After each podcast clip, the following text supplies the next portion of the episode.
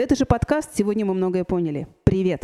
Здесь Аня и Катя, его ведущие. Это родительский подкаст, в котором мы обсуждаем, как мы справляемся с родительством. Сегодняшний эпизод выходит при поддержке препарата «Новопосит».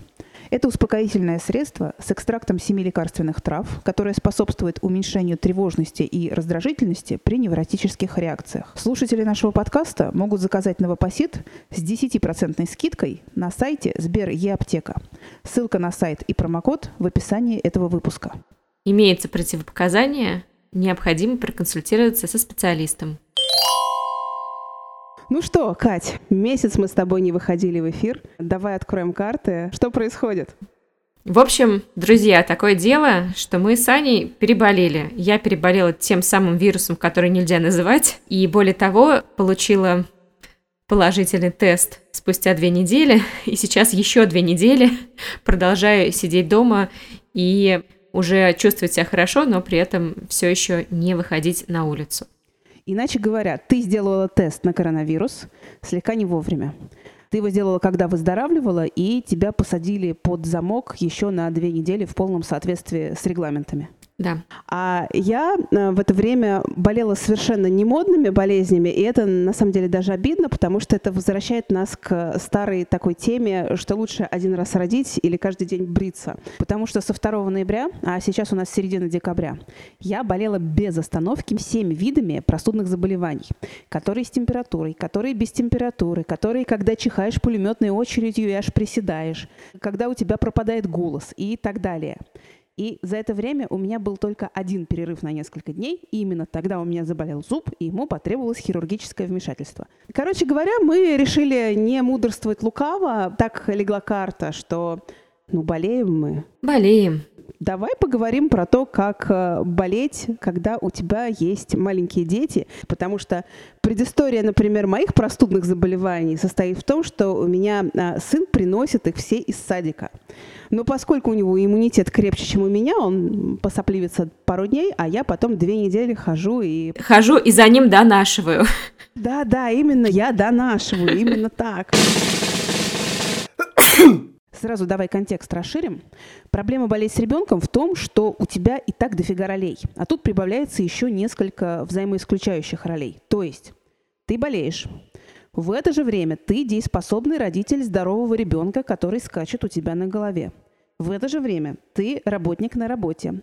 В это же время ты можешь оказаться внезапно человеком с большими жизненными планами, потому что ну, ты все равно дома сидишь с жалкими соплями. Когда, если не сейчас?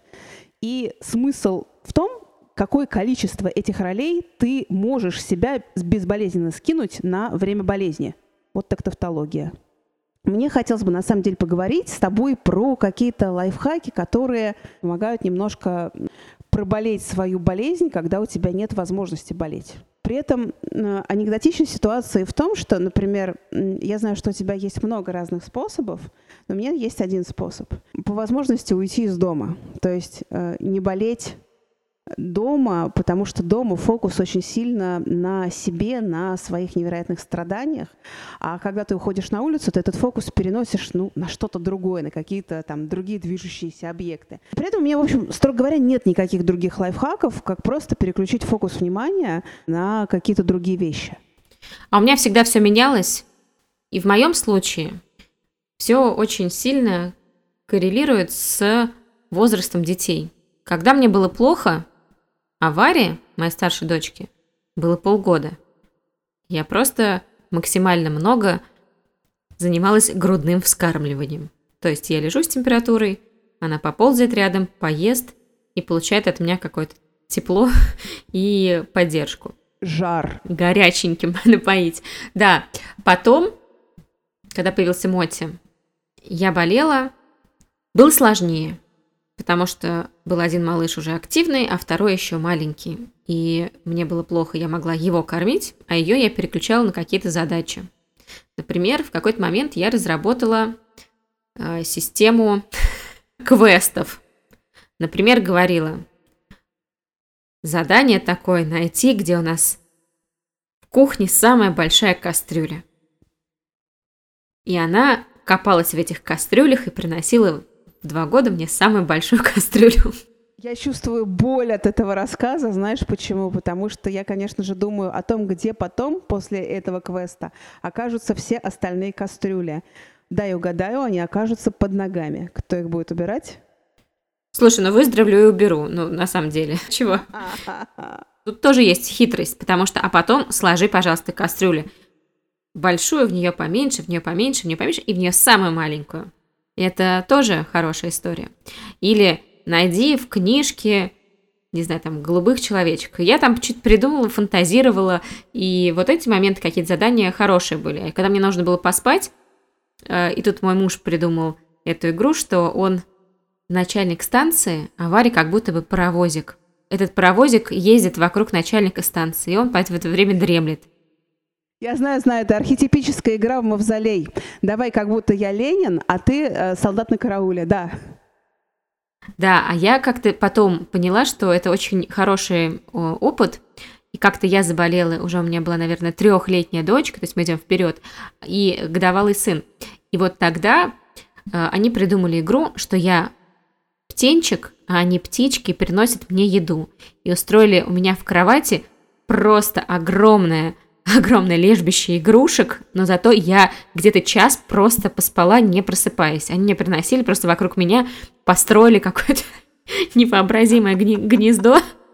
И я подумала, что это прекрасно работающая история. Задача, когда ты можешь использовать родителей как объект Родитель как арт-объект. Ну хорошо, давай тогда э, установим, за какое количество времени родитель как арт-объект борется. По истории с кастрюлями, я думаю, что родитель борется за 10 минут. По истории с э, Лениным, и караульным, я думаю, что ну, 20 минут можно урвать. Короче, когда ты болеешь, какой отрезок времени тебе считается норм, чтобы прочухаться и чтобы ну, понять, что дом еще не до конца разбомблен? Начну с хорошей новости. Сейчас я могу болеть по 3 часа. Ну, то есть спать вот прямо реально это мой максимум. Не вставая с кровати. И детям... Они играют. 5 и 7 лет. Да. Это хорошая новость. Они могут себя занять. Причем, э, надо сказать, что без мультиков. Это очень важный момент, потому что в промежутке до того, как старшей дочке исполнилось, наверное, лет пять, может быть, ближе к шести, а сыну, соответственно, около четырех было, очень часто я использовала визуальный контент, типа какой-нибудь там расслабляющий фильм о природе или какой-то мультфильм, если им нужно было, использовала так конкретно, то есть блоками условно по 30 минут, если я с температурой лежу, и муж мне помочь не может. Но все-таки хочу его сюда э, вернуть, потому что действительно мне очень повезло. Мой муж очень часто может работать удаленно, и таким образом часть нагрузки по дому берет на себя, и часть, хочу сказать, что вот эти три часа, которые мне удавалось сейчас э, поспать, пока я болела коронавирусом, Дети играли сами, но, безусловно, недалеко от них сидел муж и работал. Они просто не мешали ему работать, а мне спать одновременно. Короче, у вас была изба-читальня просто. Дети дошли до такого возраста, когда это уже возможно. Но когда их не очень часто нужно разнимать, да.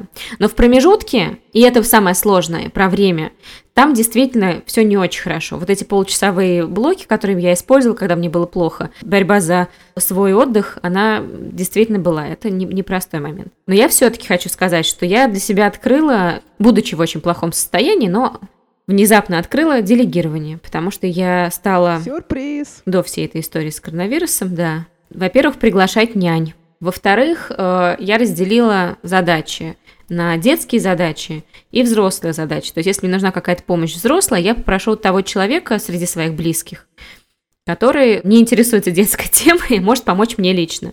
Все-таки поправка на то, что мы говорим о том, что было до коронавируса. Вот, но эти, в это время с двух до, наверное, пяти, оно очень сложное было.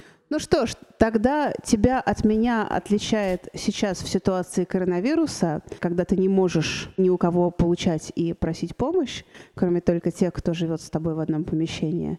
Тебя от меня отличает только то, что твои дети постарше, чем а, мой, Вот, поэтому тебе в этом смысле немножко полегче. Потому что я, здравствуйте, тот э, самый человек, который в какой-то ступор недоумения совершенно впадает, когда вообще заходит речь о возможности получить э, какую-то помощь со стороны. Потому что, ну, это тонкий достаточно вопрос, насколько ты считаешь серьезной проблему, чтобы беспокоить своих близких людей, нагрузку которых ты довольно неплохо себе представляешь, или там возможности и силы. И в этом смысле я хочу пожаловаться, что вот эта бесконечная совершенно простуда, вот эти дебильные плюс 37, не 38, нет, не 39, дурацкие 37. Вот по мне лучше один раз родить и один раз переболеть коронавирусом. Потому что, ну, хотя бы есть что предъявить этому миру. Я думала, ты сейчас скажешь, хотя бы будет что вспомнить.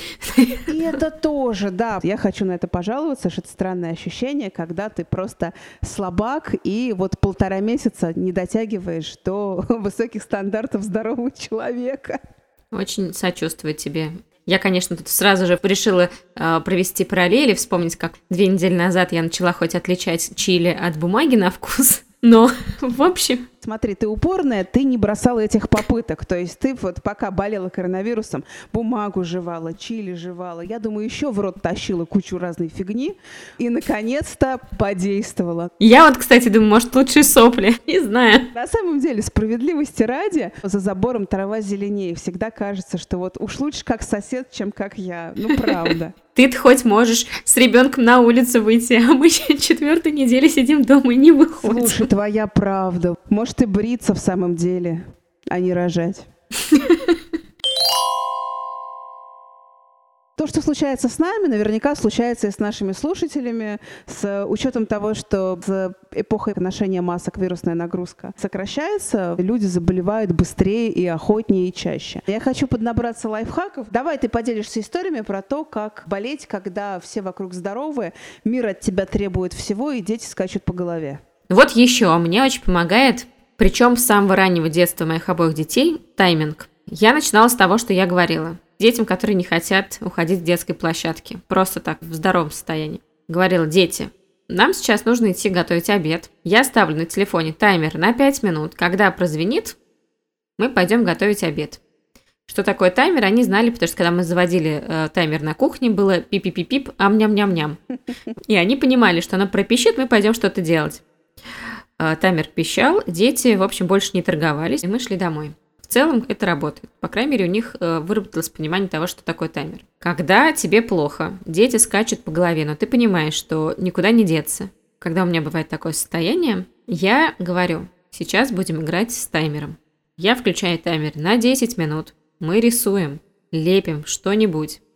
Через 10 минут у меня перерыв с таймером на 10 минут. Обычно больше время игры, меньше время отдыха. Я так делала, чтобы дети понимали, что им хватает игры с каждым таким заведенным таймером, получается ситуация такая, что они уже насыщаются общением, а ты можешь подольше отдохнуть. То есть это дети, которые уже практикуют самозанятость? Слушай, ну самозанятость бывает разная. У меня однажды был случай, когда мой муж в Барселоне сломал ногу, и нам надо было как-то лететь оттуда с, ему со сломанной ногой э, обратно в Москву. У меня в этот момент был годовалый один ребенок и трехгодовалый другой ребенок. И коробка с камешками и аэропорт в Барселоне. Кучу бумаг, которые надо было заполнять.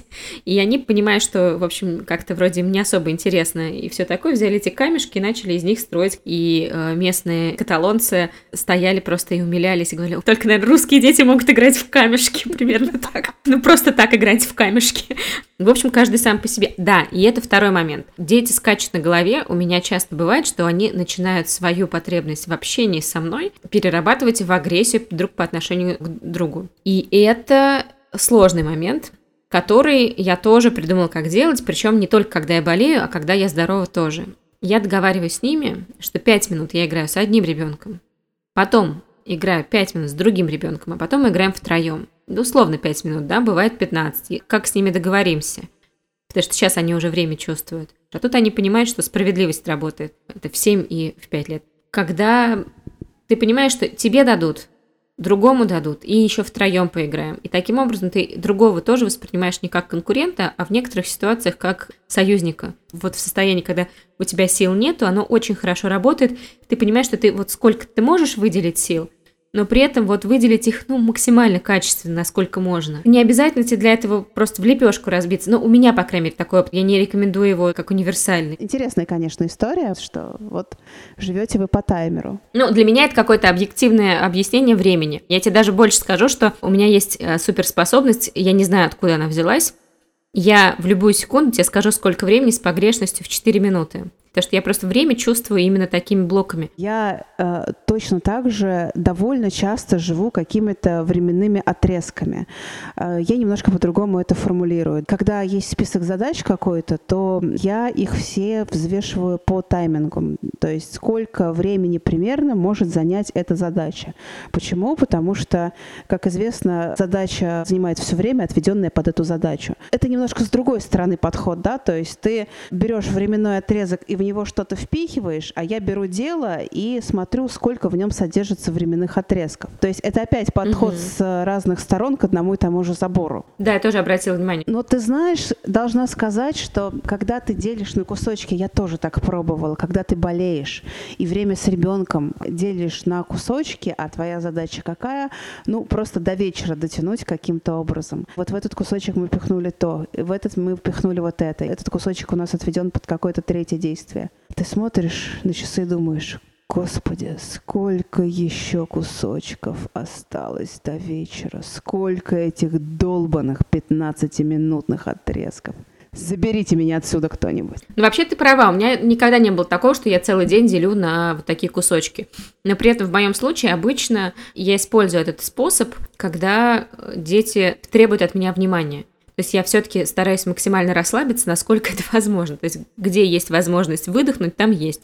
Вот, а еще мне кажется, что я все-таки хочу поделиться самым главным, чему я научилась. Хотя не могу сказать, что я прям умею болеть там, или как-то умею отдыхать профессионально. У меня у мужа есть способ, в принципе, справляться с любой ситуацией, связанной с родительством. Она называется «любить и обнимать». Да, они там орут, бесятся, не знаю, накидываются на тебя, но ты их просто любишь и обнимаешь, подходишь и обнимаешь. Это очень такая принимающая история, которой я у него учусь. Это, по-моему, универсальный мой способ, который я сейчас стараюсь использовать всегда в любой ситуации. И особенно он хорош, когда болеешь и нет сил. Просто можно полежать, подышать рядом. Поиграть не могу, но подышать могу с тобой. Давай там послушаем, кто как дышит. И вот лежишь и отдыхаешь, и дышишь, и дышишь, и дышишь, и обнимаешь. В моем случае это такой какой-то медитативной историей. Знаешь, э, я, по идее, должна, наверное, растрогаться, но я сейчас сижу и смеюсь в микрофон. Я хочу сказать, что все это дико совершенно зависит от твоего темперамента и от э, темперамента ребенка. У нас есть с моим почти трехлетним детенышем два персонажа. Щекотальная машина и обнимальная машина. Когда я весела, то приезжает, конечно, щекотальная машина. Когда мне похуже, то приезжает обнимальная машина. И вот как-то приехала обнимальная машина и говорит, да, я тебя обниму.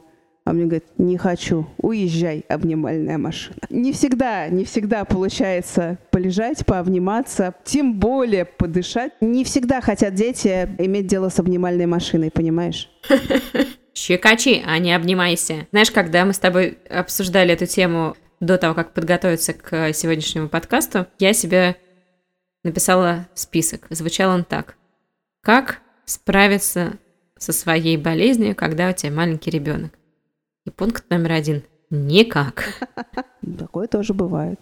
Ну смотри, мы с тобой, тем не менее, сегодня все-таки смогли связаться, несмотря на всю сложность, учитывая то, что я уже три недели не выходила из дома и несколько устала головой. Да, да, понимаю. А ты все время пребываешь в простудах, но живем, идем дальше, держимся, обнимаем друг друга мысленно или хотя бы щекочем. Ну да, я тебя мысленно пощекочу. Ну что, прощаемся тогда. До следующих выпусков. Да, подписывайтесь, все дела. Ну все, пока.